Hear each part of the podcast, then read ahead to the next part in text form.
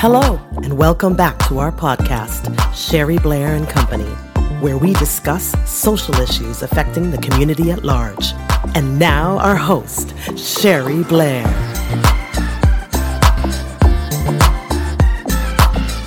Hello, this is Sherry Blair.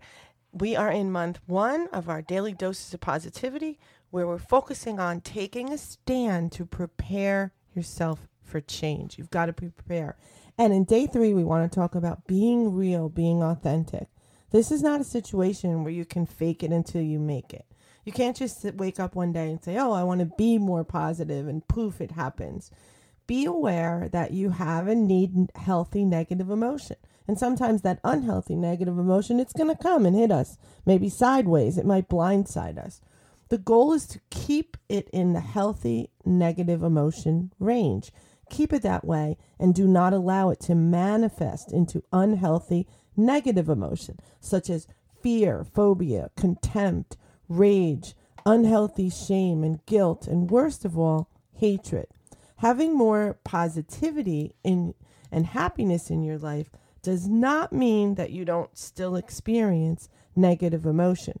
The good news is that with increased positive emotion, you can handle those tough times with more self control and you can bounce back much quicker in times of crisis or adversity.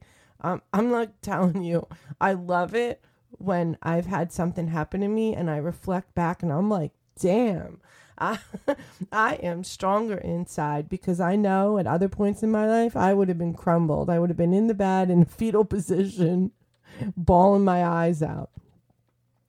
What do you need to do to be real and true to yourself? Think about a time when you held back feelings of anger, pain, or frustration because somewhere along the line you were taught it was not acceptable to express those emotions. How blocked did you feel from being true to yourself? Now write it down. Now, it's not that I want you to focus on a bad time or a bad memory. I mean, in fact, if something comes up for you right away, you probably would you probably would benefit from working through it a little bit but I, you're going to work on thinking about replacing that now with how would I handle it in a much more positive way because now I'm feeling stronger.